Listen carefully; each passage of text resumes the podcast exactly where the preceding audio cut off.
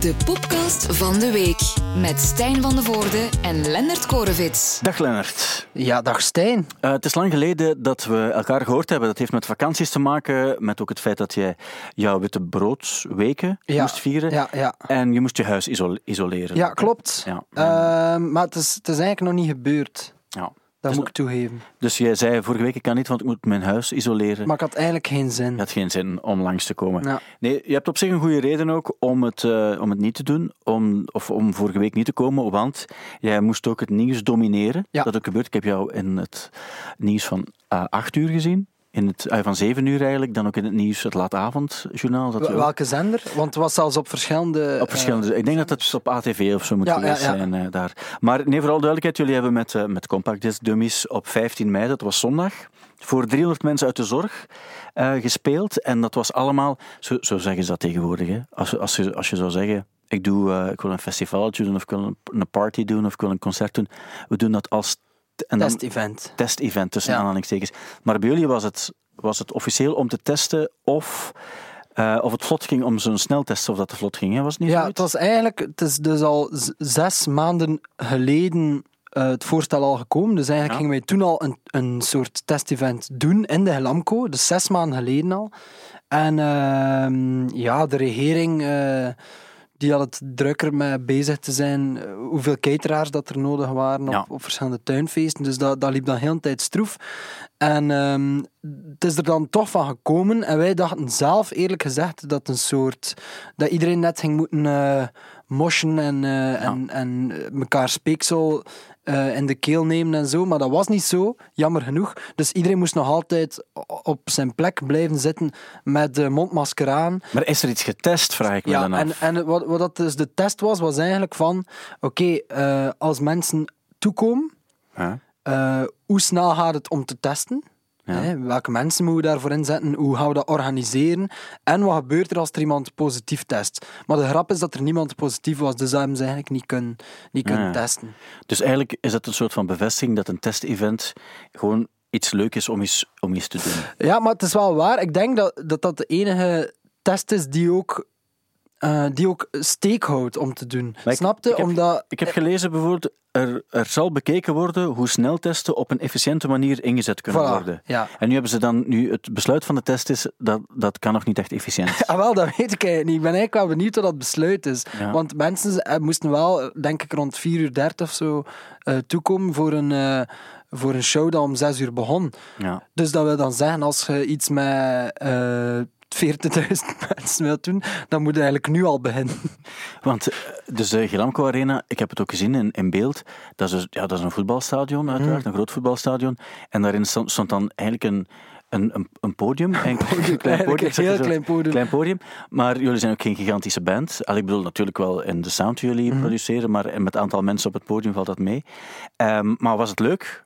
Ja, het was wel leuk, maar dat podium was wel echt eh, te klein. Ja. En eh, er werd ook gezegd dat het 1000 euro was als we op het veld gingen lopen. Dus ik heb dat dan ook gedaan. Dus als, ik, als we nog een rekening, eh peperde rekening krijgen achteraf, dan ga ik het minder leuk gevonden hebben, dat optreden. En, eh, dus er mocht een podium opstaan, maar jij mocht er niet op staan. De, dat podium mocht erop, maar dus eigenlijk het veld begint vanaf de, de witte streep. Ja? Ehm, en, en daarvoor mocht je erop lopen, maar dan een keer dat het veld betreedt, zijn ze, het is 1000 euro als je op het veld loopt. Ik heb ooit voor die reeks die we gemaakt hebben, die eh, Great Britain, stonden we, we kregen een privé-rondleiding in het stadion van Manchester City. En op een bepaald ogenblik wilde ik dus ook, eh, eh, ik, ik vroeg, gewoon tot aan een middenstip gaan of zo? En eh, ik kreeg een soort van, van vriendelijke, maar toch semi-hysterische reactie, die duidelijk maakte van absoluut Zeker nee, nee, niet, absoluut ja. niet. En ik, zei, en dan zo, ik vroeg nog eens, maar serieus, mag, mag ik gewoon eens tot daar gaan? Want ik voelde wel de... En toen, toen was het heel duidelijk, dat is absoluut Dat doe je niet. een, een, een no-go. Ja. Door die mensen op te sliden en zo. Maar dan is Ja, het een andere context voor anders. dat, dat hij daar loopt met je, met uw hippe botten en dan maakt hij een, een gat van een half centimeter. En dan, dan eh, als de bruine daar dan over... eh, Als die valt, struikelt, dan is het mijn fout dan is het wel uw schuld geweest. Maar dus algemeen kan ik zeggen dat het test-event, ja, het was wel, het was wel oké, maar het was niet... Ik zou zeggen, ehm, Het is niet helemaal- het was niet de grote terugkeergevoel of zo dat, dat we hadden. Maar dat was ook niet de bedoeling. Maar ik vind wel, voor ons was het wel goed dat we een deel konden uitmaken van de, van de oplossing naar, eh, naar meer en beter. Maar Ja. eigenlijk kun je ook zeggen, in, in Holland hebben ze test-events gedaan, de 3FM Awards, gelijk dat gezegd, of, of whatever. het Eurovisie Songfestival. Ook al, wat is dat, hoeveel, hoeveel man zou daar zitten? Is het niet 4500 of zo? Ja, ik heb gehoord dat ze in Holland iets ook gedaan hebben van, van 11.000 mensen. Ja. Ja, dan kun je die data wel, eh, wel kopiëren. En, en dan is het eigenlijk vooral belangrijk, logistiek, hoe, dat je, dat, hoe dat je dat regelt en hoe dat je het, het festival betreden en zo. Want eigenlijk zit daar toch de, zit daar het moeilijkste, eigenlijk, denk ik. Ja, maken dat iedereen getest binnengeraakt. Ja, want het ding was, als er iemand positief zou zijn, dan zouden die een sms krijgen als die al eh, op het, eh, ja, in het podium of in de omgeving van het podium zich bevinden. Dus als ze eigenlijk al neerzitten, dan krijgen ze een sms. U bent positief, proficiat, gelieve eh, via die weg Ja. het veld te verlaten. Want, oké, maar we, we gaan het er niet te lang over hebben, want mensen zijn dat beu om over corona te praten, maar, maar nog één Ja, maar het is belangrijk, het is muziek en corona. Wel, maar is absoluut waar. Maar één ding wat ik me ook bedenk is, als je zo in quarantaine moet, ook al heb je negatief getest, dan moet je zo tien dagen in quarantaine of zo. Ehm, maar nu kunnen er nog heel veel mensen ook binnen zitten die dus ook negatief getest zijn, maar waarbij het dan nog plots kan uitbreken. En Ja, dan, maar de grap is ook dat ze, het werd dus verwacht, allee, het stond eigenlijk in de mail van, je moet dus wel tien dagen in quarantaine blijven en dan nog een tweede test doen. Eh, maar dat is dus ook het probleem dat in Holland is met al die test-events. Dus pakt 11.000 man en de bedoeling is, je wordt getest en dan, eh dan gaan we beginnen labberen tijdens het optreden van Ja. eh, Kensington. Ja. En dan moet je eigenlijk tien dagen daarna een tweede test doen. Maar het probleem is, niemand gaat naar die tweede test. Logisch ook, niemand gaat zeggen, ik ga nu tien dagen in quarantaine blijven voor, de- voor dat te doen, voor die test, voor Kensington. Nee, dat ga je niet doen. Mensen vergeten soms ook wel eens dat bands als Kensington, dat, dat, dat is heel groot in, in, terwijl het is soms heel verschrikkelijke muziek ook. Hè. echt maar iemand random genoemd nu, want ik weet ook niet of dat, of dat zij waren op het testevent. Maar er zijn ook maar vijf bands in Nederland, dus veel kans dat zij, er, dat zij ertussen zijn. Vroeger had je ook Kane. En ehm, die deden ook zo concerten voor 30.000 man of zo. En wij, Ja. kenden, wij kenden dat als een, als een soort- van de Nederlandse Nickelback. was Wacht, maar ik, ik mis altijd tussen Kane en Keen.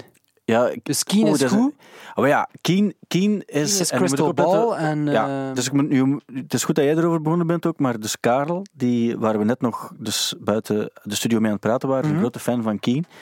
En ehm, dat is ook, we hebben daar heel veel gesprekken al over gehad, omdat dus de mensen onderschatten eigenlijk...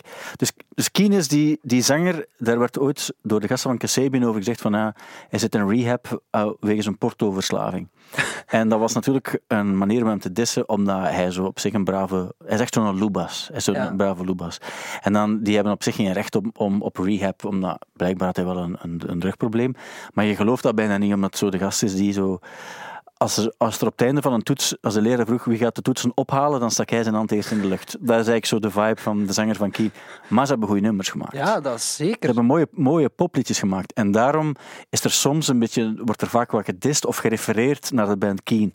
Als een band die het niet verdient om, om erbij te horen, maar ze, ze horen er absoluut wel Maar bij. en dus Kane, om daarop terug te Kane is, eh, is een... Ken ik een- daar een nummer van? Ik denk Rain Down On Me is het Ah, bekendste ja, ja, nummer. ja. Dat is een soort van Stained, ken je die nog? Ja, ja, ja. Zo, het, is, het zit in die vibe. Oké. En het is, het is heel onaangename muziek. ehm, maar en dat is een beetje het probleem bij, bij Nederland. Je hebt er echt een paar goede bands, zoals Personal Trainer en zo. Dat zijn Mhm. echt heel goede bands. Maar die, die, dat marcheert daar niet. Nee. Want in Nederland willen ze echt van die Amerikaanse Anouk-toestanden. Of ja, zo wat minderwaardige rap. De staat dan marcheert dan, wat dan nog Ja, dat snap, dat snap ik wel nog Ja. ook. Want er staat die, dat, ze noemen dat ook een beetje de Nederlandse Deus op een bepaalde Ja, manier.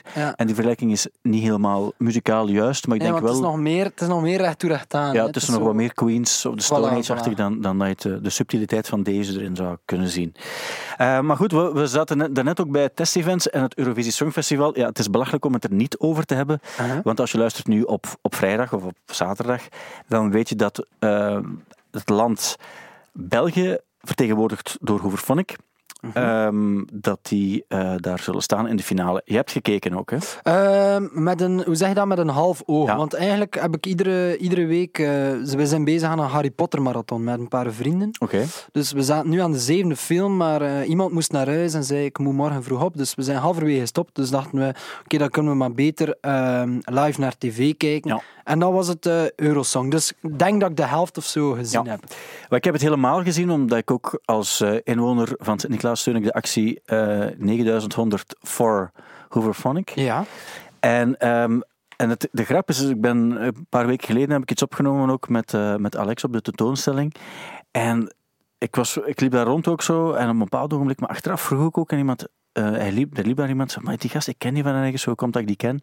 En eh, toen zei die, ah ja, maar dat is de broer van Lennart. Ja, mijn jongste broer. Voilà, en dus de, hij is ook eigenlijk deel van de Hooverphonic familie. Ja, klopt. Hij is, eh, hoe, hoe, wat is officieel? Ik denk dat officieel zijn titel backliner is. Ah ja, backliner. Ja, ja. Dus dat wil zeggen dat hij ehm, ervoor zorgt dat de instrumenten speelklaar aanwezig zijn Ja, voilà. eh, op het. En het was eh, heel grappig, want ehm, eh, een paar weken... Doet hij dat ook voor jullie trouwens? Hij doet dat ook voor ons, Ah, ja, maar ja. bij ons, voor minder geld, doet hij eigenlijk veel meer.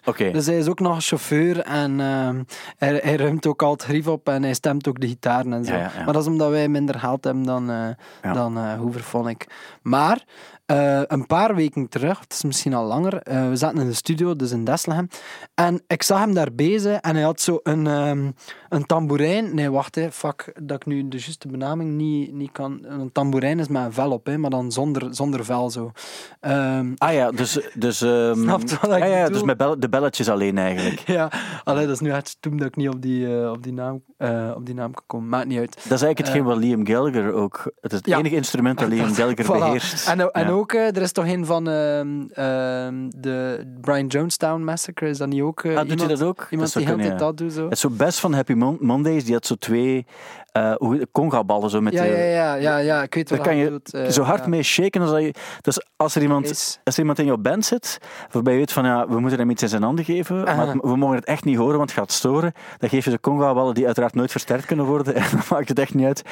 Eh, Dat maar moet die, wel een ritme zijn. Als je ze wel hoort, dan moet dat wel echt een ritme zijn. is van, dus de persoon die die in zijn handen heeft, die heeft het gevoel van ik ben hier mee aan het Ja, muziek tuurlijk. aan het maken, maar dat is niet zo, want dat is, Ah, let op, let op. dat is toch echt niet waar? Ah, let op, let op. Oh, wat was dat nu weer? Als je, als je iemand in het midden van een podium, stel je voor, op Werchter, Ja. Of Happy Mondays, die hebben wel, eh, zeker in de UK, die deden daar, allee, die deden naar de Glastonbury's en zo. Hè.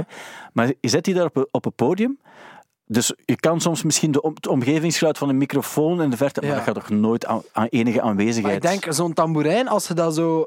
Bij, als je zingt en je houdt dat zo wat bij de micro, Ja. dat je dat wel... En als dat niet in de maat is, maar misschien dat Liam Gallagher, ik heb, nooit, ik heb hem nooit zien doen, maar als hij dat wat weg van de micro doet en je ziet dat het niet helemaal in het ritme is, dan... ehm, Maar er kan toch niemand op geloofwaardige manier wegkomen met een soort van percussieachtig gegeven dat daarop lijkt. Met nee, een tamboerijn. dat is waar. Maar, Ja. dus, mijn broer zat... We, we, kwamen in Deslam in de studio en, en Sibe, mijn jongste broer, was daar ook. En hij was zo'n tamboerijn, zo'n vrij schone, grote tamboerijn. Was hij eigenlijk met secondenlijm die, eh, die schijfjes, dus die belletjes, aan elkaar aan het plakken. Ja. En ik kwam echt zo toe en ik zei, maar wat zijn je nu aan het doen? Hij zei gewoon dat instrument aan het verneuken eigenlijk. Ja. En hij zei, ja, nee, dat moet. Want eh, de backingzangeres op het Eurosong, die gaat, dat, die gaat zingen en die, die heeft Wow. zo'n ding vast. Maar dat mag geen geluid maken, dus ik moet al die, al die schijfjes Maar. apart eh, dichtplakken. Zodat dat geen geluid maakt. En, en dat is effectief, hè. ik heb ze dan gezien hè, en Ja, die, ja, die ja, was van absoluut, achter aan ze het zingen. Dus dat moet zijn dat dat toch wel genoeg geluid maakt om dat te moeten volledig ehm, isoleren. Ja. Wat ik wel opmerkelijk vond, want ik heb, ik heb ze allemaal gezien, en dan moet je wel zeggen dat, ehm, dat onze inzending, Hooverphonic in dit geval, dat het, het stijlvolle aspect was er ook wel. Hè? Ja. Ik bedoel, je kan, mensen, eh, mensen hebben een mening over muziek ook en zo, en die is vaak niet onderbouwd, en weten zij ook veel, en je bent voor of tegen, dat is allemaal ook geen probleem. Maar het was wel, het is in tegenstelling tot zo goed als alle andere dingen die heb ik gezien, was het een waardige act. En dan denk ik vaak zo, Italië is dan een, een rockband waarbij ik denk van, dat is, dat is het, het ergste wat er rockmuziek kan overkomen, is dat je dat rock noemt. Net zoals je eh, die dance ook geen dance kan noemen. Het is een soort van parodie eigenlijk, die ze, een, een ernstig bedoelde parodie op alle genres. Net zoals Lordi dat eigenlijk ook niet voor de metal scene. Het is niet goed is voor de metal scene. Maar dat, is toch waar. Eh, eh, Zo, zo voel ik dat toch aan. Dat is altijd een parodie die dan door heel ja, bizarre journalisten, want er duikt altijd dan een soort van kenner op voor elk land. En die gaan dan over die genres zeggen, het is echt een heftige rock act bijvoorbeeld. en dan word ik daar altijd zo'n beetje van, ja, nee. En dat, dat is hetgeen wat me meer stoort dan die act zelf. Snap je ongeveer wat ik Ja, naartoe ja, wil? ik snap wat je bedoelt. Het is ook een beetje die, die mensen die dat dan becommentariëren of zo, of professioneel tussen aanhalingstekens becommentariëren, wat dat wel of niet een goede Eurosong nummer is.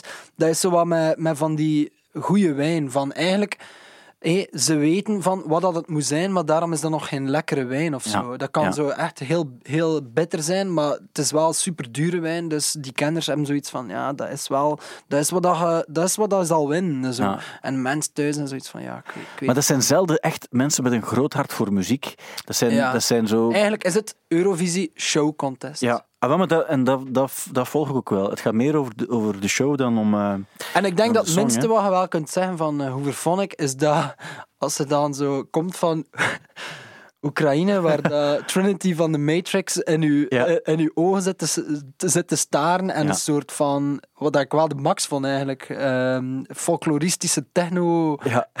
Oekraïne zit te doen. En dan heb de Hoover Phonic, dan eh, heeft het wel een mooie stijlbreuk. Dat is wel Ja. het minste dat je kunt zeggen. En dan maakt het ook wel boeiend ook om naar te blijven kijken. Alleen, ik denk dat de limiet op drie minuten ligt nu. Ze zouden, bij, ze zouden eigenlijk zo twee minuten zou ook goed zijn voor mij.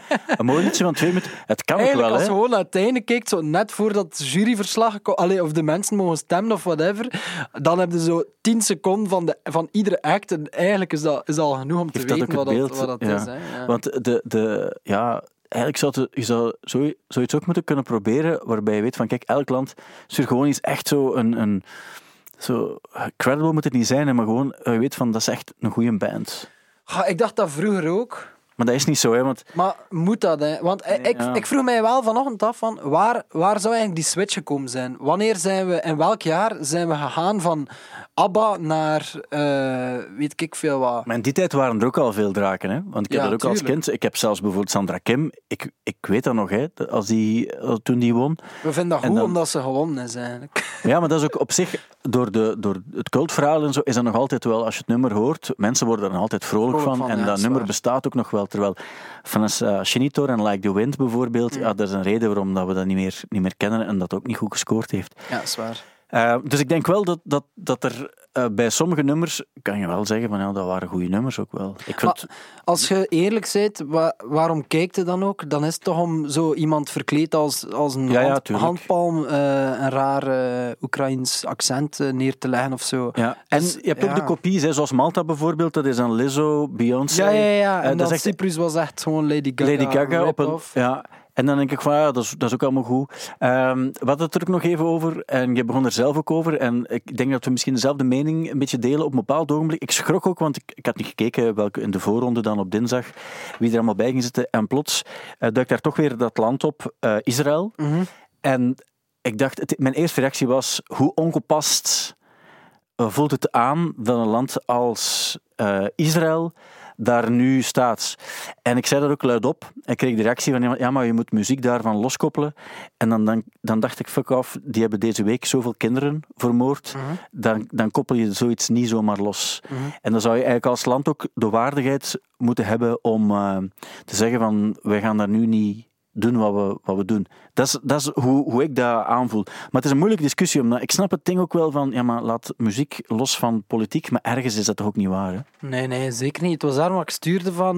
Het voelt zo'n beetje als... Uh, als, uh, ik weet niet, Duitsland die in 1936 de Olympische Spelen organiseert. En ja. dan is, is dat meisje die daar staat, is zo'n soort van uh, Leni Riefenstahl die dan, uh, ik ja. weet niet, de Wel, mooie het, versie moet naar, naar ons brengen. En het erge is eigenlijk, dat meisje zelf heeft dat goed gedaan. En niets tegen haar, uiteraard. Maar het is zo, het is zo ongepast. Het nummer dat... heet ook Set Me Free. Dat, was, ja. dat kon eigenlijk toch niet ongepaster zijn, bijna. Ik heb het ooit al verteld. Ik ben er ooit geweest, uh, met Otto Jan trouwens, voor Studio Brussel. En ik ging daar naartoe vanuit het principe, zoals men het nu ook te vaak zegt, verkeerd in mijn ogen.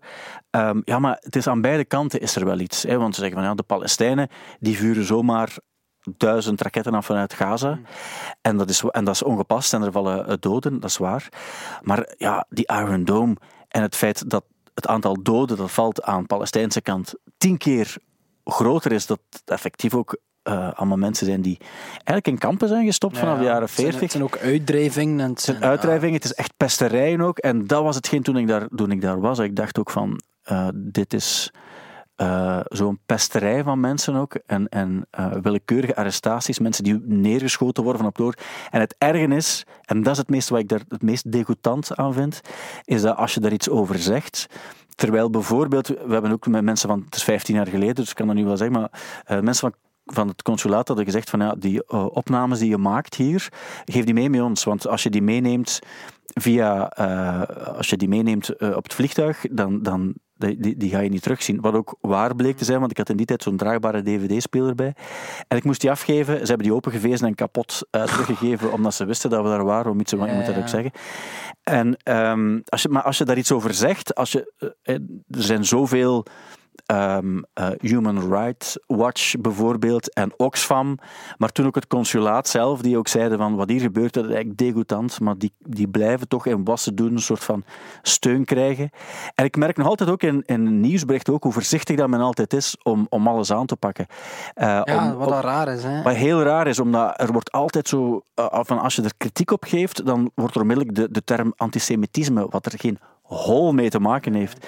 En dat, dat is ook hetgeen wat ik denk van, dat is, dat is een soort van degoutant gegeven waar blijkbaar echt geen oplossing eh voor Ja, komt. het is heel, het is heel raar. En, en ik vind ook, je kunt toch niet zijn, koppelt dat los van politiek. Hadden hij nu zeggen, als, als Noord-Korea, als we zeggen, ah, volgend jaar doet Noord-Korea mee aan, aan Eurovisie Song. En er komt, die, er komt iemand zingen en, en het liedje gaat... ehm, Wow, I'm so free, I do what I want of zo. Dat is Ja. de titel van het nummer. Gaan wij dan echt zoiets zijn van, ja, tuurlijk, mag winnen. Nee, nee, dat- we dat is- vinden dat allemaal normaal. Maar nee, toch, je kunt het toch, je kunt toch onmogelijk zo'n show volledig loskoppelen van, van politiek, denk ik. Hm. Maar langs de andere kant, ik vind het sowieso is het toch ook raar. Of ik weet niet, hoe komt het dat bijvoorbeeld Australië en Israël en hoe komt het al die landen daar eigenlijk aan meedoen? Goh, het, het is gezegd geweest, maar nu ben ik het zelf vergeten. Ik heb gezegd gelezen dat er ergens was van, die, die behoren tot de Europese Radiogolf-Unie of zo. Ja. En dat is dan... Dat Ze is dan betalen dan, denk ik, of Ja. zo, om, om, om erbij te mogen zijn. Ik denk dat het daarop neerkomt.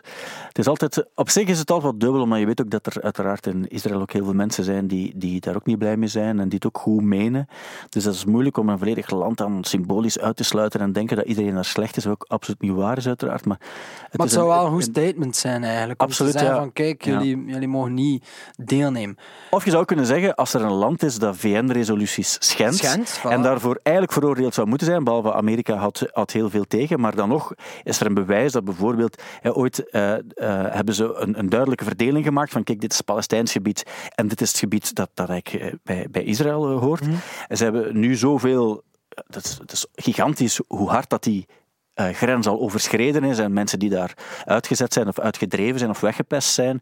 Ehm, maar dan heb je wel een reden om te zeggen van kijk, als jullie dit doen, nee, dan, dan moet je niet, niet aan, aan iets... Dat is goed. Dus we, we, wij pleiten eigenlijk voor eh, VN-resoluties die toch ergens, eh, of de Human Rights Watch, die toch ergens bepaalt of dat een land mag meedoen of niet. Ja. Los daarvan, Stijn, Schenden jullie mensenrechten? Eh, maken jullie een, een apartheidsregime ehm, in jullie land mee? Dan stel ik voor dat jullie niet noodzakelijk... je misschien met Dus andere set me dingen bezighouden dan, Ja. dan Set Me Free op Misschien is dat ook een, een belangrijke reden waarom ze dan een bepaalde culturele, eh, vrolijke, mensvriendelijke omgeving niet thuis Ja, hoort. het voelt, heel, het voelt heel hypocriet en dubbel. Maar, Ja. Stijn, Ja. laat ons eerlijk zijn. Als we alles wegdenken Ja. en we kijken naar dat nummer en de performance, en eh, ze doet daar op het einde ook zo'n soort van Mariah Carey Ja, eh, dat hoog. uithaal. Ja. Ja, ik dacht wel, puur, op- puur op basis van het nummer vond ik dat ja, top 3 waarde. hè. Ja, maar da- daarmee wil ik nog eens zeggen dat de zangeres in kwestie zelf, het is zonde dat zij deel dat zij zo'n land moet vertegenwoordigen, maar op zich niets tegen haar. Ja, dat en weet haar haar was trouwens specta- Haar haar was, was, Spectaculair, was ja. pretzel spectacular. De vraag zou ook zijn natuurlijk, wil je zo'n land zelf vertegenwoordigen? Dat is dan ook iets anders Voilà. Ja. En wie zegt Ja. er niet dat zij, misschien heeft zij wel, eh, misschien is zij wel een spion, eh, misschien heeft zij wel, eh, is zij wel de ergste onderdaan van Netanyahu of Maar zolang we het niet zeker weten, gaan we het niet, gaan we niet claimen het te Nee, weten. voilà. Dus misschien moeten we daar dan ook... Zo, het, is een, het is een heel moeilijke... ehm, Het is moeilijk, maar Maar ik denk dat wij in de juiste positie zitten om Ja. wat dat we nu hebben gedaan, om dat eigenlijk volledig uit te klaren en eigenlijk eh, al die politieke kwesties te duiden. Daarvoor, daarvoor bestaat de podcast. Dat is waar. Maar nog één ding dat ik wat ik erover wil zeggen, omdat het eh, ook... eh, Dus als je er geweest bent, wordt het gevoeliger qua materie. Dat, men zegt altijd, ja, maar dat is een kwestie, dat is moeilijk om uit te leggen. Terwijl eigenlijk is het heel simpel om uit te leggen. Ja, ja, ja. En je vindt het ook heel simpel uitgelegd. Gewoon naar YouTube en typ in Vox en doe dan eh, de Palestinian Ja. eh, eh, Matter en dan vind het in 10 minuten haarfijn heel- en journalistiek uitgelegd. Er zijn zelfs mensen die, die ook onafhankelijk journalist zijn en die het in, in drie minuten in zijn, Voilà. in zijn basis kunnen uitleggen. Maar goed, daarvoor dient de podcast uiteraard niet. Maar het is nu gewoon eenmaal deel van het Eurovisie Songfestival. Ja, voilà. Al- Alex mikt op een top 5 plaats, wat denk je? Goh, ehm, hmm. Ik vind het wel trouwens cool dat hij mikt op omdat het niet zo te bescheiden is. Da- Ja, dat is waar. Want ik, ik dacht ook, dus als achtste land werden ze bekendgemaakt. Ik dacht ook van de kans is groot dat ze er niet bij zijn, gewoon omdat het is zo'n soort van random gegeven ook. Dat stemmen voor elkaar en dat is allemaal zo. Ja, zwaar. Ehm, maar voor hetzelfde waren ze niet bij. Dus ik, ik, denk het niet, Nee. eerlijk gezegd. Nee. En dat komt door de tekstregel I wake up and I need an organic cup of tea. Ja. Daarmee, hebben ze, daarmee heeft Alex ons niet cooler gemaakt, natuurlijk. Nee, Nee. het past wel, het, klopt wel. Maar het is goed, want Alex is natuurlijk... En dat daar wil ik het wel nog eens over hebben. Dus je hebt, je hebt Alex Callier. Die noemen ze dan het brein van Hooverphonic. En dat komt omdat hij de nummers maakt en hij beslist alles. Hij, en ik snap dat ook wel, want het is eigenlijk zijn creatief eigendom, Hooverphonic. Hij, hij maakt alles en dan mag je ook dingen beslissen, ook al is dat niet... ja. Zo, dan heb je Gijke, de stem van Hooverphonic. Ehm, geliefd door heel veel mensen wegens een zeer goede zangeres. Ze hebben heel Heeft veel goede zangeressen gedaan, gehad. ja? Absoluut, ja. Ehm, heeft dat zeer goed gedaan. Eh, grote fan van Gijke. Al moet ik zeggen dat ik ook een heel grote fan was, zeker als het over de stem van Noemi Wolfs Mhm. ging, ook een zeer goede zangeres. Ze hebben er heel veel goede, heel veel goede gehad. Ehm, en dan heb je, en ik denk dat het na 25 jaar voor het eerst echt boven water is gekomen. Dus bij zo'n songfestival, je wordt daar een beetje verplicht om belachelijk te, te doen. Ja. Zeker als je aan het wachten bent, moet je zwaaien en doen met je, alsof je mensen aanzet om te sms'en of zo. En je moet, eigenlijk word je daar verplicht om wat belachelijk te doen. Nu, bij Hoeverphonic is dat is niet de band om belachelijk te doen met vlagjes te zwaaien. Hoewel het wel is gebeurd, want ik heb Alex zelfs met een, een vlagje zien zwaaien. En dat hoort erbij, als je dan toch meedoet, doe het dan goed. Maar dan op een bepaald ogenblik ehm, was het Jansje Smit. Ja, Jantje Smit, godverdomme, die Jantje was Smit. daar aan het... Allee, presenteren kun je het niet noemen, maar hij stond er. Help me alsjeblieft nog eens eh, en denk je dat ik nog iets over Jansje Smit moet vertellen? Dat is goed. Ehm, dus hij stond er ook, hè. En die zei dan, Belgium. En dan werd er gejuicht sowieso. Maar ik dacht ook van, ja, als, het, als ze Belgium gaan zeggen, Alex die gaat, die gaat niet recht springen. En zo. Dat is niet in zijn aard. En hè, dat moet Ja, ook meer niet. zo de blik van, yes, ik had het wel gedaan. Ja, voilà, voilà. wat, wat, wat goed is, hè. Wat goed is ook. Zeker. Ehm, en dan, uh, Gijke was ook enthousiast, want ja, je, je snapt het ook wel. Je zit daar wekenlang, je zit twee weken al in Nederland. En dan, Het was ook de voorlaatste naam dat ze nog afriepen van wie dat er nog bij zat of zo. Hè? Ja, ja, het, was, Ja. het was eh, de achtste van de Ja, tien. voilà. Hè, dus, eh, en dan, eh, of de negende zelfs, de negende was het, de negende. En dan, ehm, dus sprong er één iemand rechts en, en hij, hij maakte er een soort van yes, yes, fuck yeah, fuck yeah, hoor ik hem zeggen. En dat was Raymond. Raymond, ja. Raymond Geerts. En ik wil één, één, als ik één tip mag geven voor deze podcast, is ehm, op eh, Raymond Geerts heeft Geerts Raymond op Instagram. Tuurlijk. Nu. En eh, hij, is, hij is vertrokken, hè? Hij is vertrokken en hij is Hij is in selfie-modus gegaan, eigenlijk. ja, ja. en, en ik wil één tip geven, want ik ken Raymond een klein beetje, wegens ook woonachtig in Sint-Niklaas. En dat is sowieso een heel vriendelijke, vriendelijke kerel. En ook, hij is volgens mij een soort van... eh, als hij, dus de stem hebben we, we hebben ook de... de, de, de, de het, het brein, hartelijke Ja. En dan heb je ook nog de kracht, kracht Dat wil zeggen, diegene die, die, die... Alex is, om mee samen te werken, denk ik, hij weet goed wat hij wil, maar niet altijd de makkelijkste daardoor. Mhm. Eh, Gijke, die, die heeft ook haar, eigen ding gehad. Zo. En- Maar hij is er altijd bij gebleven. En door zijn enthousiasme en door zijn je ne sais quoi, En door zijn hoed. en door zijn hoed, zorgt hij er wel voor dat, dat dat dat, dat, dat, dat een ploegje blijft. Ja, dat. Hij is zo volgens mij degene die... Is het wel moeilijk? Kom, we pakken Raymond erbij. Hij is een soort van, een sto- soort van stoof die je aansteekt als het zo wat koud is op de badkamer. Ken je dat zo? Een vuurtje voor de badkamer. Ja. Het is vroeg, maar het is, het is ook niet de moeite om daar heel je huis te verwarmen met die centrale verwarming. Dan neem je zo een klein bijzetvuurtje. Dat is Raymond. Dat is Raymond.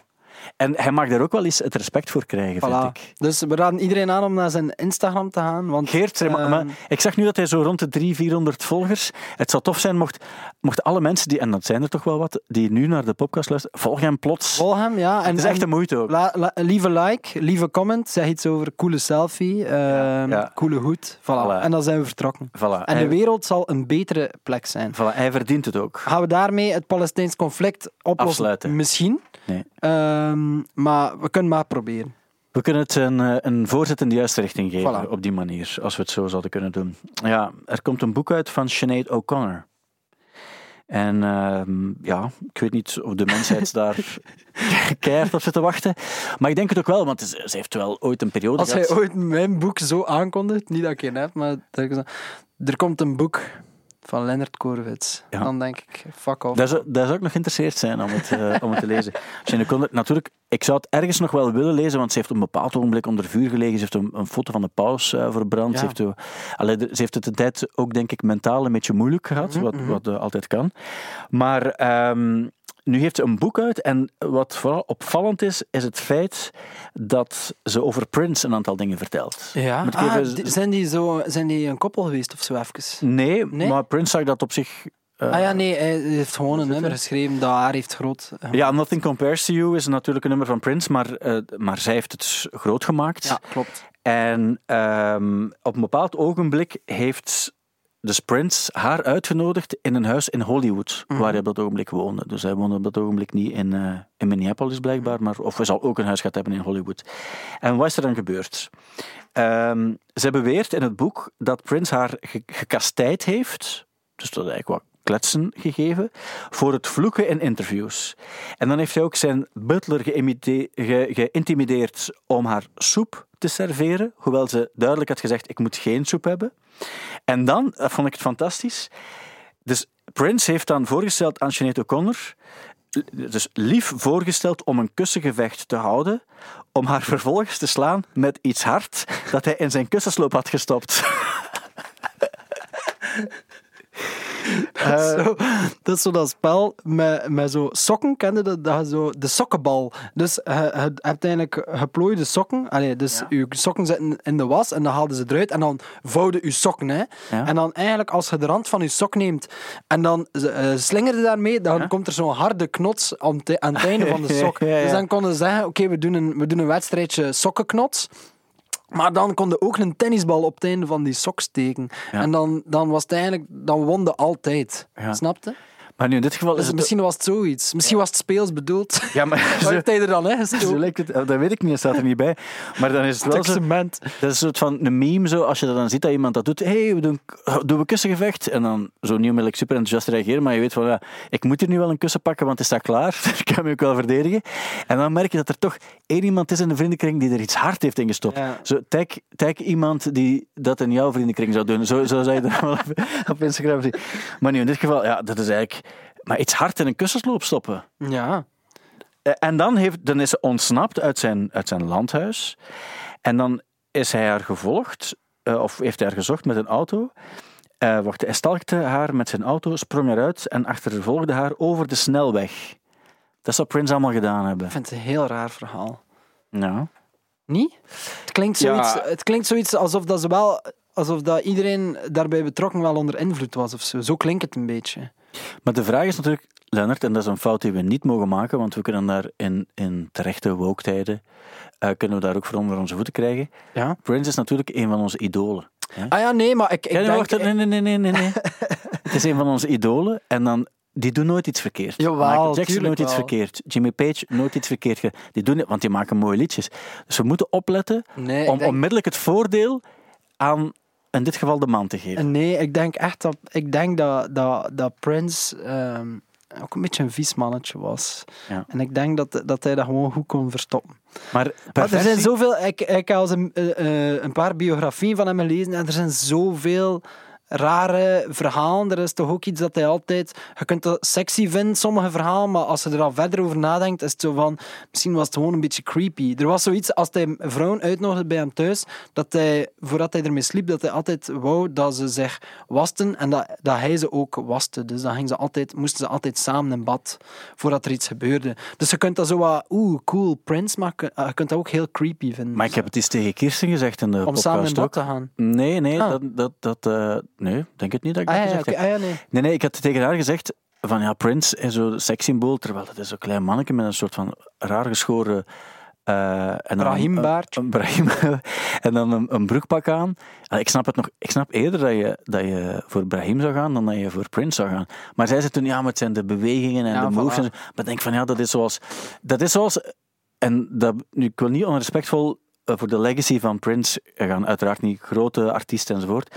Maar dat soort dingen denk ik van ja, er zijn toch grenzen aan. Dat is zoals...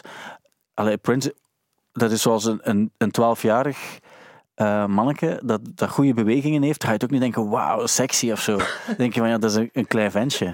Hij was wel geen 12 jaar, hè? Nee, ik weet het wel, maar dat- nu zit het puur Als je over de dan denkt, leeftijdskwestie. sexy manneke, dan is dat noemt pedofilie, hè. Ja, maar dat bedoel ik. Dat is- Wat? Dus hij vindt, doordat Prince klein is, Nee, wacht, hij huilt erop dat hij eigenlijk Nee. vergelijkbaar is met pedofilie. Nee, ik vind gewoon, het is niet omdat iemand klein is, en wat Prince ook ik ben was. ook klein, hè? En, ja, maar ja, dat is... Wa- dat- nee, het gaat niet alleen over klein zijn. Hè. Het gaat ook over die en die gouden oorringen en een broekpak dat open staat tot aan je navel, terwijl je denkt van ja, voor mij zat maar tot, tot aan mijn borstbeen open. Allee, ik, het is- nee, we zijn gevoelig. We zijn gevoelig terrein aan het treden. Kan ik stoppen nog over hier, om, hier, om Misschien te praten? hoe dat het goed kunt maken is, wie, eh, welke mannelijke artiest is volgens u wel een, een sekssymbool? Wie wie, van wie begrijpt het eigenlijk volledig? Goh, ik vind dat moeilijk eigenlijk, omdat... ehm, ik denk eigenlijk zo... Ik, mocht ik een vrouw zijn, Ja. of een man die homoseksueel is, Ja. waar uiteraard ook niets mis mee is, zou ik het, ehm, zou ik het zou ik niet graag hebben dat het te te is.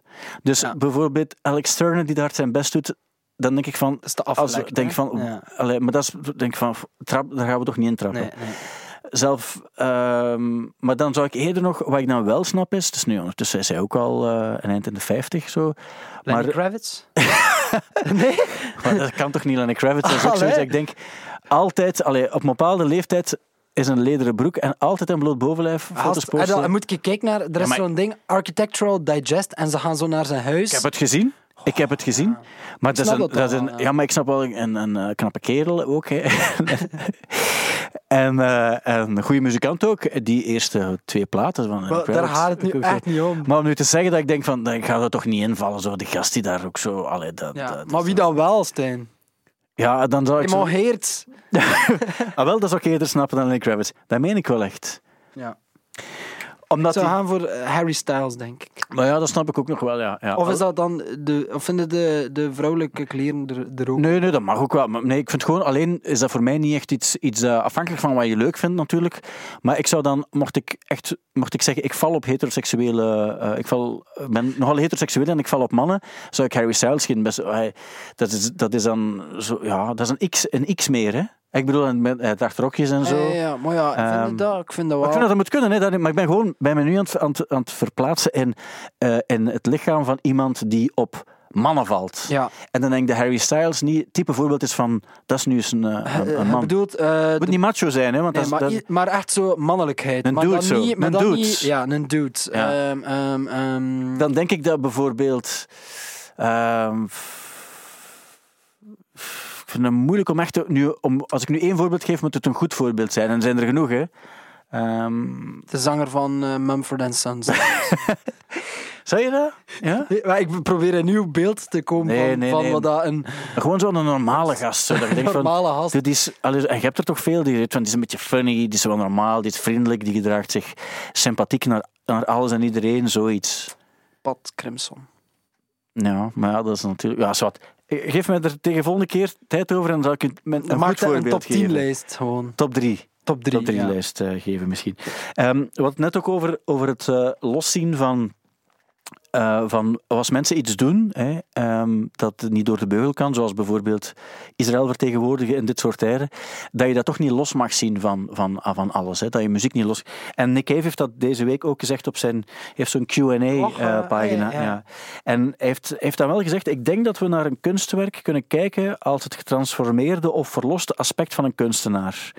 En daarom is het dus de reis die de kunstenaar heeft afgelegd als mens, die nu in een soort van afgewerkt product krijgt. Dus als iemand iets doet en er hangt ook iets slecht aan, want hij heeft ook slechte dingen gedaan, dan is dat nog altijd een soort van product van, het slechtigheid, of van de slechtigheid die daar ook in zit. En daarom heeft hij gezegd, we mogen het niet loszien. Wat, wat volg je hem? Ja, ik volg dat. Ik denk dat er zijn veel factoren. Pak nu dat je zegt, ik ben fan van... van uh van de Smiths of zo. En uh, in die periode dat ze, dat ze opkwamen, heeft dat zoveel voor mij betekend. En je haalt daar eigenlijk zelf ook die betekenis uit, of de woorden uit, die, uh, die u sterken.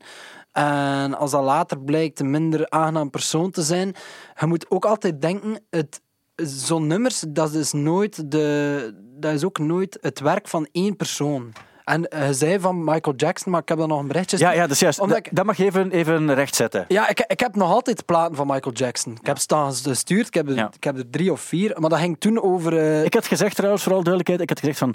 Leonard bijvoorbeeld heeft op een bepaald ogenblik gezegd uh, in, de, in de podcast dat ik heb voor mezelf besloten dat ik de muziek van Michael Jackson niet nodig heb om gelukkig uh, te kunnen zijn. Maar dat was niet helemaal juist. Het ging niet over Michael Jackson, het maar over, over Ariel Pink. Ariel Pink, juist. Wat eigenlijk op zich wel een verschil is. Ja, maar Michael Jackson, omdat ik ook denk, de, de muziek van Michael Jackson is ook niet alleen Michael Jackson, snapte? Dat, dat is evenveel Quincy Jones heeft daar ook een aandeel in. Moeten we dan, moet ik dan zijn muziek wegsmijten om de, van Michael Jackson? En Quincy zoiets van, hey, maar ik heb daar ook wel iets mee, mee te maken. En die mixer die dat zo fantastisch heeft gedaan, heeft daar ook iets mee te maken.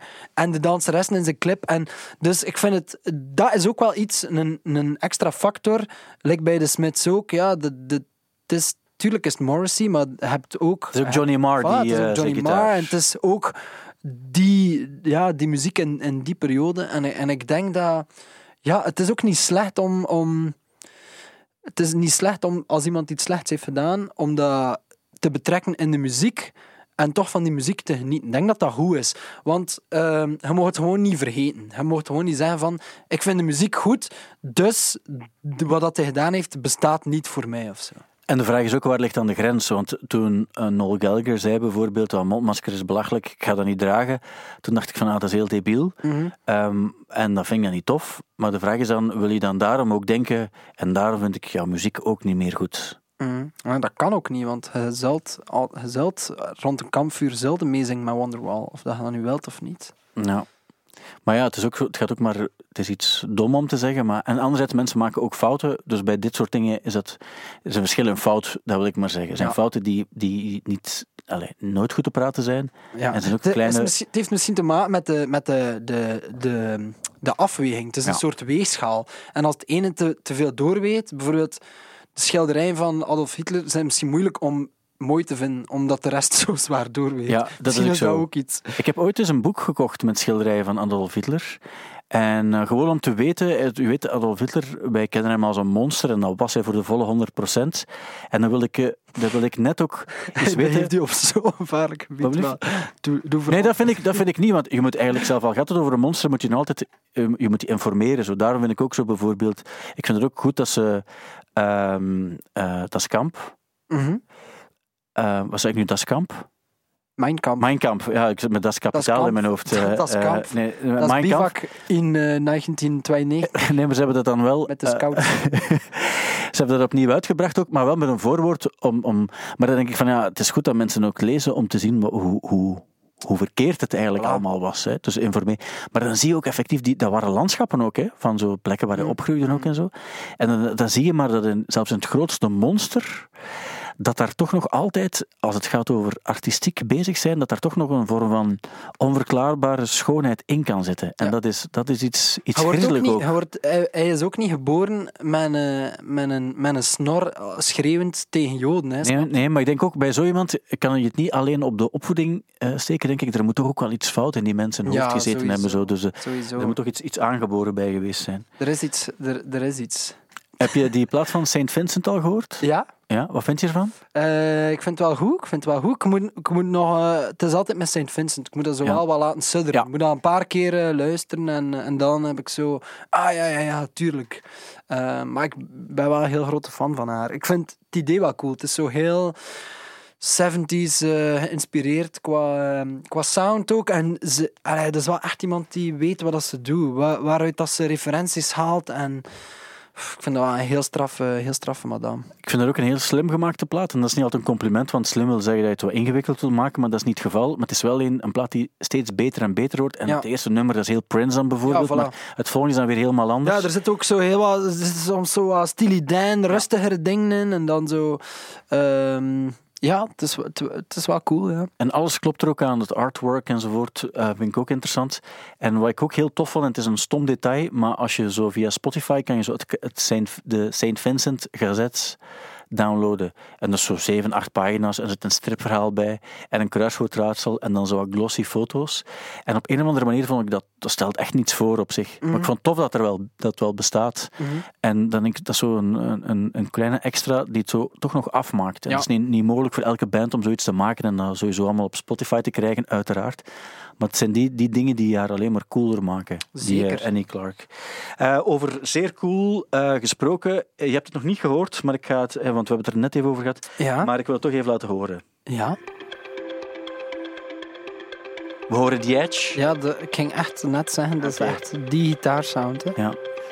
Het is nummer We Are The People van Martin Garrix, de Nederlandse Wonderboy.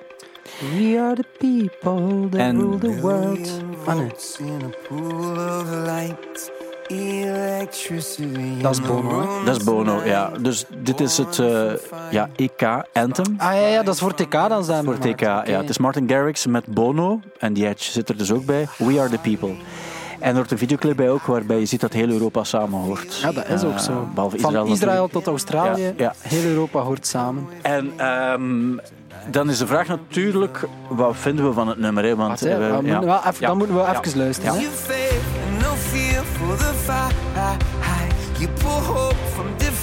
Zo gaat het dan verder. En Blijkbaar dan, klinkt het heel U2. dan komen we naar hier. Ben, om, ben benieuwd naar de ontploffing.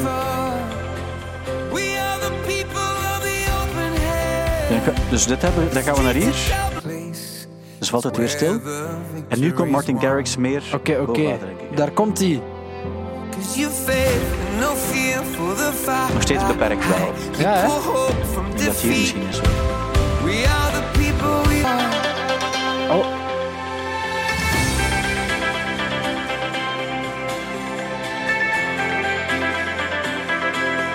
En dat is het eigenlijk. wel teleurgesteld eigenlijk. Ik Wel- had, ik had mij aan een, aan een soort eh, Frankenstein-monster verwacht. Dat dan zo...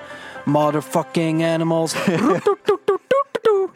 Dat zou ik nog goed gevonden hebben. Voilà. Omdat klopt het ook met, met hoe we Martin Garrix ja, kennen. natuurlijk. Maar, dus ik kreeg eh, s ochtends telefoon eh, met de vraag of ik het al gehoord had en wat ik ervan vond. En ik had het heel toevallig ook gehoord op Studio Brussel, want het was Catch of the Day. En eh, ik dacht van, ja, dat is nu echt een soort van afdankertje. het klinkt, het klinkt als een zo afdankertje van, van U2. En dus ik, ze vroegen dan, wat vind je ervan? Ook? Dus ik zeg, ja, het klinkt echt zoals een afdankertje van U2. En het lijkt dan alsof ze een jonge gast van 25 samen met een halve zestiger of twee halve zestiger hebben samen, om ze jong en oud en zo. Ja, ja, ja. Ik zei van, nou, het is opvallend ook wel dat, twee, eh, dat, twee, eh, dat drie witte mannen zijn. Ook normaal zou je in deze tijd ook wel moeten denken dat er ook een beetje kleur aanwezig moet zijn. Dus ik had zo een beetje algemene dingen erover, die, die ik onmiddellijk dacht, ik had ook niet deftig over kunnen nadenken.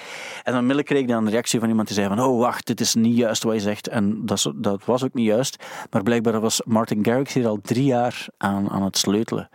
Aan dat nummer? Ja, en is, Nee. het, is het vooral een Martin Garrix nummer waar de mannen van U2 super wild over waren. En dan denk ik, ja, maar dat geloof je toch voor geen meter, dat die mannen van U2 ehm, zo in de wolken waren toen ze dit nietsnutachtig nummer Maar hoorden. Dat je daar drie jaar aan schrijven. en zoiets. Shit. En dan is het te gemakkelijk om te zeggen, ja, maar wacht, dit maak ik hier op vijf minuten. En want zo werkt het ook niet natuurlijk. Maar er zit toch niet zo heel veel in in dit nummer. Of... Nee, ja. Maar je- misschien, je moet misschien het is Martin Garrix eh, was het zijn eerste, ehm, zijn eerste keer dat hij zegt van... Misschien heeft, hij, ja, misschien heeft hij ook echt de, de strofes en zo geschreven. En dan, eh, misschien kan hij dat niet goed en heeft hij daar echt drie jaar eh, aan gesleuteld. Maar er zijn ook dingen die ik niet zo goed kan, maar daar gaan ze mij ook niet voor vragen dan. Nee, maar dan, eh, als ze mij vragen van ehm, maak een staartteling, dan zet ik daar ook drie jaar aan. Ja. Maar ja, als ik bedoel, echt gepassioneerd daarom door zou zijn, maar dat ben ik niet. daarom gaat NASA jou ook niet inschakelen om wiskundige formules te berekenen. Nee, dat is Dat waar. is ook wel nee, zo. het is waar. Het is zo dat ik het eigenlijk bedoel.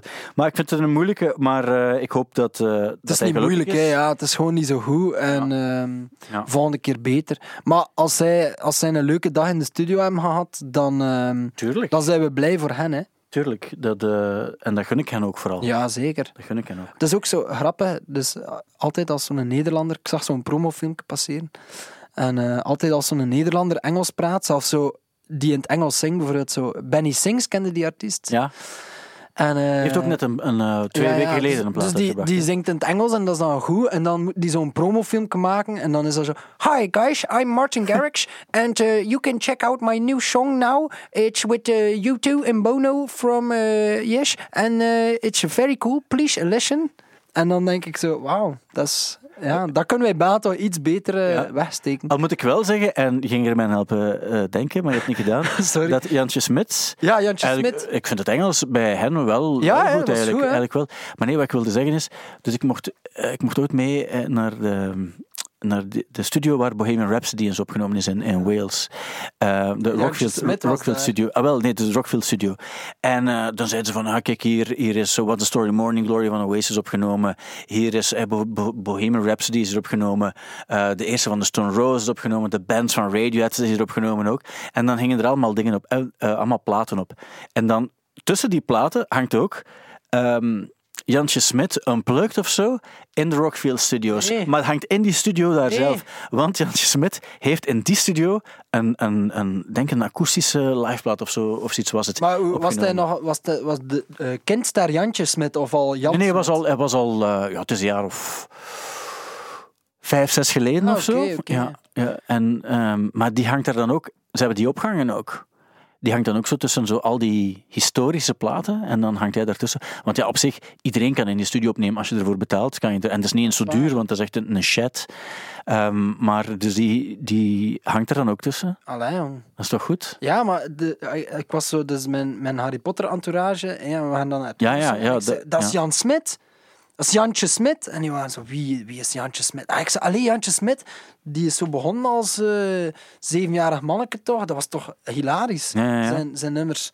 Je mag ook niet meer Jantje zeggen nu, blijkbaar Nee, wel, maar daarom, om, eh, daarom doe ik het. Omdat ik dat zo grappig vind, dat hij zoiets zat. Nee, nee, Jantje is, de, de tijd van Jantje is voorbij. Ja, Jan, Nu is Jantje is Jan Jan Smit. geworden. Ja. Ehm, ik wil ook nog iets vertellen over. Ja, er is nog nieuwe platen van Lord Huron, wat ik een grote aanrader vind. Ik vind dat tof. Lime Shop komt ook Mhm. uit vandaag als je op vrijdag luistert. Eh Gruff Rice heb ook nog. eh, Gary Newman, Olivia Rodrigo, 21 Pilots. Olivia Rodrigo, is, die, is dat die van Drivers, Driver's License, ja. Eh, enzovoort. Ja. Dus, eh, maar ik wil vooral als tip geven Lord Huron. Ja, ken ik niet. mensen. Ja, dat is wel een beetje herfstmuziek. Dat is het vreemde wel. Herfst. Maar ergens is het ook herfst. Dus, ja, eh, dat is waar. wel. is.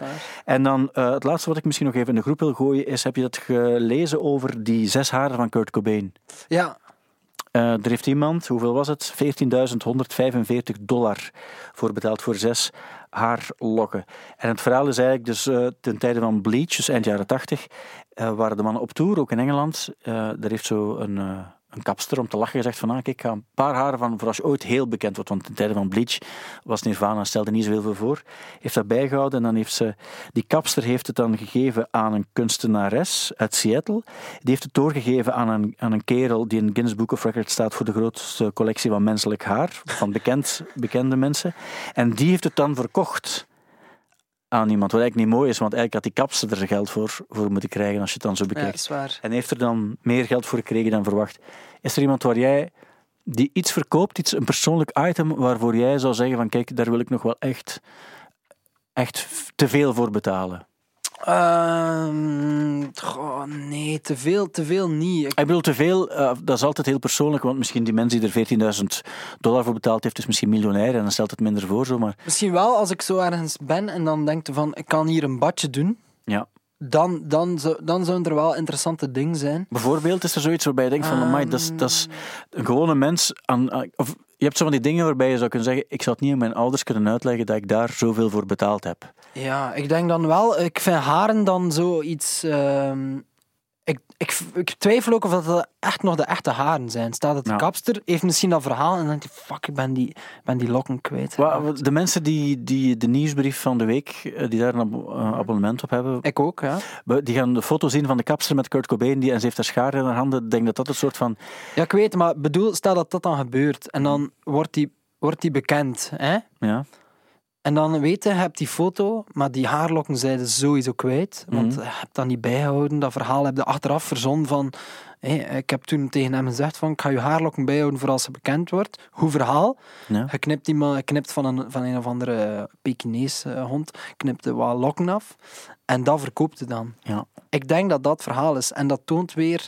ehm, dat toont misschien mijn eh, pessimisme in de mensheid. ja. Een beetje. je wel. Maar het is wel... Ik denk misschien eh, in, in eh, Paisley Park en zo die motto van Prince Ja. van Purple Rain. Ik denk dan aan zoiets. Ah ja, oké. Dat vind ik heel cool. Maar dan, eh, ik dat snapte, als zo haren, dat zo, ja, waar, waar steekt dat dan? Haal het dan in zo op sterk water, op een pot op je schouder. Het is motte, hè. Ja. Als je zo'n brommer kunt doen, dat mensen binnenkomen en zo, ah ja, wow, dat is die een brommer. Of, ehm, of dat is die gitaar van, van, van Ja. die. Het moet wel iets herkenbaars zijn, vind ik. Bij een gitaar snap ik het ook nog wel, omdat je weet, daar is echt op gespeeld ook zo. Ja, voilà. Nu, zijn haar heeft ook veel mee, heeft, heeft lang op zijn hoofd gestaan. Hè. Waar ik wel slim... Of, of een t-shirt dat hij heeft gedragen, vind ik Ja. dan nog cooler. Vind ik dan nog cooler dan, dan haar. Ja. Haar is ook eh, is een raar materiaal eigenlijk. Hè. Dat, als je dood bent, dan, dan groeit dat verder. Hè. Niet lang, hè. Of nagels. Nagels. Zou je bijvoorbeeld... Ik zeg nu maar iets. Iemand zegt... Hier, kijk, in dit eh, bak, en het is mooi uitgewerkt zo, zitten zo afgeknipte nagels, Nagels? teennagels van, Van? Prince. Van Prince. En ze zeggen van, kijk, ik, ik heb dat nu, en dat is geverifieerd ook, en dat is ook, je ziet dat ook, dat, dat, dat hij het doet en dat hij erin stopt ook. Je, je weet dat het echt waar is. En ze zeggen van, kijk, ik kan dat nu verkopen en nu aan voor 2000 euro. 2000 euro. 2000 euro. Ja, ik zou dat kopen. Maar ik zou dat wel verder kopen, omdat ik, verder verkopen. Ja, omdat als ik investering gewoon dan. Ja, als investering, omdat ik dan... ik vind dat iets heel vies om te hebben van iemand. Ik moet één ding vertellen, ik ben er niet trots op in mijn carrière op Studio hebt Brussel. schaamhaar verkocht van jezelf. Nee, nee, dus in mijn carrière op Studio Brussel eh, heb ik soms vroeger ook heel rare programma's gepresenteerd. En één daarvan was, dan spreek ik over ja, 15 jaar geleden of zo. Eh, dan ehm, deden wij een programma en dat heette, was meer voor studenten, want het was eigenlijk zo in, in de maand juni. En dat heette Line-Up. Eh, dat- ik denk dat het in dat Ah, ja, programma dat was. En ehm, daarbij kon je dan ook tickets winnen voor festivals. Mhm. En een van de dingen, want het was eigenlijk, eigenlijk was dat heel gemeen, want achteraf gezien heb ik er ook spijt van, omdat dat ook niet mooi was, omdat mensen dan ook gewoon soms wel wat dingen doen om aan tickets te geraken. Voor een, en ik vind ook muziekliefhebbers of muziekfans, die moet je eigenlijk net belonen en die moet je niet pesten. Maar dat was het ding van, hoe ver wil je eigenlijk gaan voor die tickets? Ik was jong en we waren jong. We waren jong, maar het is geen excuus, maar we moeten dat is geen excuus. vermelden. Nee, en toen op een bepaald ogenblik, was samen met, eh, met Bram van den Driessen, ben ik vrij zeker van dat het ook zijn idee was eigenlijk, maar ik neem de volledige verantwoordelijkheid. Eh, Peter van der Veijden werkte hier toen ook nog. En we hadden toen gezegd van ja, ehm, zou je bijvoorbeeld ook, eh, wat wil, je, wat wil je doen voor die tickets? Eigenlijk was dat meer met de bedoeling van ik zou een gedicht schrijven of een liedje zingen of zo. En op, op een of andere manier zijn we toen bijgekomen, zou je morgen naar de studio komen en de afgeknipte teennagels van Peter van der Veijden opeten. Ah, wat? Ja. En eh, die heeft toen gezegd van, voor een, was een duo combi ticket voor een werchter of zo, dan doe ik dat ook. En dan zijn we hier, hier vlakbij, achter de hoek, aan de VRT, aan, aan Meisterplein, heb je zo'n Aldi. Ze hebben daar zo'n, eh, een, een, eh, Ah, als schaartje gaan halen. nee, een, eh, een purkje. Ah, echt zo'n van-. En ja, Peter heeft dan ook zijn nagels geknipt en die zijn erin gegooid. We hebben gecheckt bij een dokter. Je kan daar toch niet, dat kan toch niet je, je, binnen... Ja, dat- Dat dat zo zijn slokdarm doorboort en dat hij dan zo sterft. Ah, wel, het was een ze eigenlijk. En, ehm, En dan, die heeft dat komen doen ook. En met twee, twee drie happen waren, maar dat is ook niet zoveel. Zo, maar, ja, de, maar goed, dat was ook niet schadelijk ook dan blijkbaar. en dan heeft hij dat gedaan. En achteraf heb ik me eigenlijk altijd eh, tegenover die, die op zich sympathieke dame wel schuldig gevoeld dat we dat iemand hebben laten doen voor concerttickets. Dus ik wil me daar nu ook nog eens officieel voor excuseren. En het is geen excuus dat we jong waren. Dat is ook voor. Linkerwoefer en dat was een gratis festival. Dus dat maakt het allemaal nog pijnlijker. Nee, het was wel voor een groot festival. Het was wel voor zo'n uh, werkter. En ik weet ook dat ik me op die moment ook slecht voelde, omdat hij dat ook deed. En ik weet dat ik toen ook Niets wel... van. Niets ja, ja, van. wel achteraf heb ik gezegd, was sorry, ja, het was wel stom, zo was, ah, sorry, sorry. En ik weet dat zij ook wel zo zei van, ja, ja maar ça va wel, ja, het is binnen ook en zo. Maar die gedachten alleen, dat ik dacht van, amai, ik zat... Ja, Je wat... zou, je zou het nu niet meer doen. Ik zou het nu niet meer doen. Nee, Amai. nee. Maar eh, zouden ze, zouden hij de teenhals van Prince kopen voor 2000 euro? Ja, maar ik denk om de, dezelfde reden. Zo. Ja. Dat je weet van, het is een investering. Ik denk alles liever dan zoiets, dan teennagels. Ik vind Ja. zoiets van die mens zelf, dat weet ik, ik weet niet of ik dat zou willen. Ja. Allee, dan, als ze dan zo... Ik weet niet. Ik, Het is toffer als iemand die u zelf iets zou geven of zo, bijvoorbeeld. Ja. Dat, dat, Hey, eh, wat dat heel cool is, eh Stijn, eh, niet hij, maar de, ar- de artist eh, ik was een keer bij hem thuis. En ehm, hij is een heel grote Prince van hem, maar dat is wel geweten. En, en eh, hij kan zelf geen gitaar, maar hij heeft wel zo dezelfde gitaar als Prince gekocht. Zo. Ja. En ik was daar zo wel op aan het, eh, aan het jammen en hij zei, en dan zei hij, hier, ik ga je even eh, een plektrum geven, want eh, ik zie dat je dat nodig hebt. En ik zei, ah ja, dank u wel. En dan heeft hij zo een doosje, hij had zo'n een kistje, dus zo, met zo'n rook die eruit komt. En hij zei, hier, dat is, dat is een plektrum. En ik kijk zo, en die, en die plektrum is echt zo... Het logo van Prince staat erop, maar dat was zo geen gewone plektrum. Dat, dat, dat was zo like, zo'n blinkende Pokémon-kaart, Ja, ja, maar dan ja. in zo'n zot materiaal. Zo. En ik zei, maar waar, waar is dat vandaan? En dat bleek toen. Dus hij zorgt ervoor dat hij altijd op de voorste rij bij Prince-shows stond. Hij is ook al veel zo langs de zijkant geweest en zo. En dat hij... Er is altijd een moment dat Prince eh, een plektrum laat vallen of, of, of er iets mee doet. En hij, hij probeert altijd die plektrums op te vangen. Ja. Dus dat vind ik wel heel cool. Als ze zo op die manier Prince en Plectrums, waar dat hij dan ook dat optreden mee gespeeld heeft, dan, Ja. dan kon hij ook zeggen van, ah, dat is van dat optreden, dat is van dat. En dat zat in zo'n kistje. Dat vond ik wel... Dat vond ik heel cool. Ja, dat snap ik wel. Dan heb je het ook echt eh, op die manier zo... eh, Het is ook weer zo cool dat Prince dan zo plectrums heeft die waarschijnlijk meer waard zijn dan al mijn gitaren dat, Ja. ik, dat ik al gekocht heb. Wel ja, maar op zich is het... eh, Zo'n diamanten plectrum waarschijnlijk. op zich is het dan goed dat het dan ook bij een echte fan terechtkomt. Ja, want voilà. die investeringen, dat maakt het ook altijd Hij gaat dat ook niet verkopen, dat maakt het ook, Nee. dat maakt het ook cool. Hij gaat dat gewoon echt altijd bijhouden. Ik, eh, ik heb ooit eens een... een want ik, ik dacht, ja, bij die interviews bijvoorbeeld, dan kan je soms wel zo... Dan kom je wel bij zo'n grote figuren ook en dan twijfel je altijd, moet ik niets meenemen om te laten signeren of zo. Ja. En Vind je dat, vind je dat ambetant als nee, ze dat doen? Nee, absoluut. Op die, in die omstandigheden eigenlijk niet. Maar ik doe dat eigenlijk echt zo goed als nooit. Ehm, maar één keer had ik het dus wel gedaan. En toen, ehm, dat was toen bij toen Oasis in, eh, in Vorst speelde. En het was toen een interview met Liam Gallagher en Andy Bell. En het ding was ook, het, we gingen toen ook over platen hebben ook zo, want er was ook de vraag eh, gesteld van, zie je het ook niet zitten om zo'n beetje back-catalog eh, vragen te stellen. Dus ik had dan wat platen meegenomen ook, en ik had ook de, de, de 12 inch van Whatever. Een nummer dat eigenlijk ooit op de plaat moest komen, maar ze wisten dat ze sowieso pl- eh, plagiaatproblemen gingen hebben. Dus het is niet op de tweede plaat, niet op What the Story Morning Glory komt. Maar het is wel een heel mooie plaat wel. En ik dacht ook van, nou, als de sfeer een beetje goed zit, ga ik vragen of hij, die niet, of hij het ziet zitten om die te signeren ook. eh. En was eigenlijk, was eigenlijk op zich heel vriendelijk ook. En, ehm, en, en dus dacht van oké, de sfeer zit goed. Fuck it, ik ga die stift bovenhalen. Ja. En vragen van, eh ziet zitten ook. En dat was tuurlijk geen probleem. En hij, hij schrijft zijn naam erop ook zo. En die Andy Bell stond er ook bij. Maar ik wilde niet dat die Andy Bell dat ook ging signeren. Want die zat op dat ogenblik nog niet bij, nog niet bij Oasis. En, eh, Of dat zegt, nee. Nee, nee, dus, en die zei ook van, eh, die vroeg mij, moet ik hem ook signeren? Uit zichzelf. Uit, vriendelijk bedoeld ook.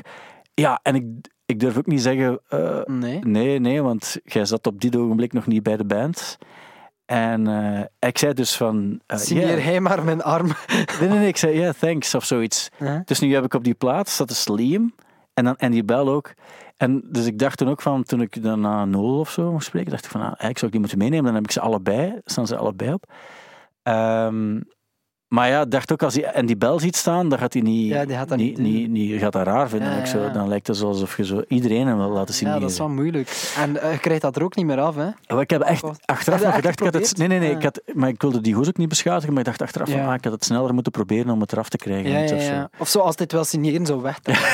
Dat er gewoon een streep op staat. Ik signeer sowieso al te veel, dat is echt een probleem. Omdat ik dan denk van, ja, dat gaat ook nooit iets waard zijn. Want al mensen komen naar mij toe, wilden, dat, wilden mijn tit signeren? Ja, is goed. Ja. Wilden, wilden mijn iPhone-hoesje signeren? Ja, is goed. Maar op zich is het ook niet erg om, om iets te signeren of zo. Hè. Maar, en ik denk ook van, ja, ik vroeg mij ook af, waarom, waarom zou ik dat willen ook? Maar dan denk ik ergens van, ik snap het wel, want dat is een soort van, dat is dan eh, het, gevoel dat die plaat wordt naar luistert, dat die artiest er iets mee te maken heeft, of die heeft die vastgehad. Dat is iets heel, als, je, als mensen niet van muziek houden, kan je dat onmogelijk uitleggen waarom Ja, ik dat, dat tof is om dat Ik te heb zo hebben. een van Andy Schauf, dat hij heeft Ah, ja. gesigneerd en hij heeft erop geschreven... ehm, eigenlijk op de voorkant, wat dat wel jammer was, want het is eigenlijk een heel mooie hoes. Dus heeft hij zo, hey, voor Lennart, veel plezier eh, met het luisteren. En ik weet ook niet wat dat komt, dat ik dat heel cool vind. Dat is een goede, welke, welke plaat is Eh, trouwens? The Party. Ah, die, die groene zo, met die, Ja. met die tekeningsjes Ja. op. Dat is een hele Dat is goede heel goed, plaat ook. Dat, dat is wel op zich wel tof. Maar eh, goed, eh, ja, we moeten het hierbij houden, want we, zijn- we hebben het uur overschreden. Ja, dat is jammer. Ja, het enige wat we nog moeten doen is een teaser opnemen. Ja, Hoewel er een paar... er Straks heb je een imitatie gedaan en ik dacht... Van, wat was het nu weer dat je Eh, was het? Ma- Martin Garrix die het Ja, in, Engels probeert te zeggen. Maar dat is, nu, dat is nu raar, omdat, maar ik ben Dat aan het denken... misschien helemaal uit de context Ja, dan. misschien moeten we, ehm, misschien moeten we, misschien kunnen we dit doen. Dus we nemen een teaser op, waarbij jij dan uiteindelijk zegt van, van het is, dat je zo mensen oproept om Raymond Geerts eh, te volgen op Instagram, omdat, er, omdat dat echt Ja. jouw nieuwe bron van jouw fascinatie is Ja. of zo. En dat we dan op die manier, als mensen dat horen, want mensen horen dat ook en gaan dan ook misschien echt volgen. Dus op Ja. die manier kunnen we hem... Wacht, ik ga- ma- mag ik ondertussen eh een Geert keer Raymond een- is het trouwens. Ja, een keer een, een blik nog werpen op zijn Instagram, zodat we toch een, een, goede, een goede teaser hebben. Hè. Ja. Dus eh, hij stelt dan een vra- Waarom is het Vraag- eigenlijk altijd ik die mij moet belachelijk maken? hij Oh, dat is toch niet belachelijk? Ja, maar nee, het werkt zo. Dus ik stel een vraag. waarom ze, waarom is dat nu belachelijk maken? Dat is net een goede tip. Ik vind ook Ah, nee, echt... maar de vorige keer moest ik zeggen van eh, mijn trouw op, op Sint-Pieters en eh, werd ik al gebeld eh, door de politie achteraf van wat heb hij daar zitten Ah ja, oké, ja, ja. Maar nu is het, niet, Nee, nu is echt een goede tip. Hè? Dus ik zou misschien vragen, maar wat, is er dan zo, welke Instagram-account moet je dan eigenlijk volgens jou wel echt volgen of zo? En zeg jij van, ah, als er nu één is waar ik echt, die mijn leven gewoon kleurt of zo, Ja. is die van... Oké, mag ik de vraag stellen? Ja. Ja, oké, Lennart, maar welke Instagram-account moet je dan wel volgen? Goh, er zijn er niet veel, maar er is wel één die met eh, kop en schouders erbovenuit steekt. En eh, die gewoon, ja, ik denk, de, de nieuwe plaat van ons die eraan komt, ja, die gaat vol inspiratie zitten van die Instagram-account. En dat is eigenlijk. Maar het is te Eh, lang, want dit, dit gaan zeggen, ja, maar het is te lang, want dat Allee, niet opnieuw. Ehm, ik, ik misschien vragen van, je bent nieuwe muziek aan het maken, Ja. Van, maar je hebt dan nog een muze nodig of zo. Wie Ja. dan je muze? En misschien, ik had dan, zullen we het zo doen? Ja, dan kunnen we allee, het het zo goed. Ik ga het korter houden. Ik, weet het, ik weet het. Ik, mag niet boven de 10 seconden gaan, ik het is daar. ik vond het goed. Ik vond het goed. het was goed, maar het kan niet. Lennart, maar als je nieuwe nummers schrijft, heb je toch een muze nodig? Is dat dan jouw vrouw? Eh, nee, totaal niet. Mijn muze is eigenlijk eh Raymond Geerts. Van, Van? Ja, van Hooverphonic. Eh gewoon door eigenlijk, als ik, als ik vastzit, scroll ik op zijn Instagram en dan komt de inspiratie vanzelf. We hebben hem. Was dat beter? Die was perfect, die was Ah, perfect ook. Omdat hij niet, niet te lang was. En het, het is niet mijn keuze, het is de keuze van de, de, de mannen die dat soort dingen maken. Ja, voilà. Eh, Lennart, dankjewel om hier te zijn. Graag gedaan. En ik zie jou heel graag binnenkort terug. eh, met een lijstje van mannen die ik zou doen. Ehm, en eh, dan praten we daar verder over. Ja, heel uiteraard. graag. Heel, Heel graag. graag. Tot dan. Dit was een podcast van Studio Brussel. Vond je hem leuk? Check dan zeker ook onze andere podcasts. Zoals Thank You Boomer, waarin Thibaut Christiaanse onderzoekt of een artiest nu wel echt tijdloos is. Nu via stubru.be of in de Stubru-app.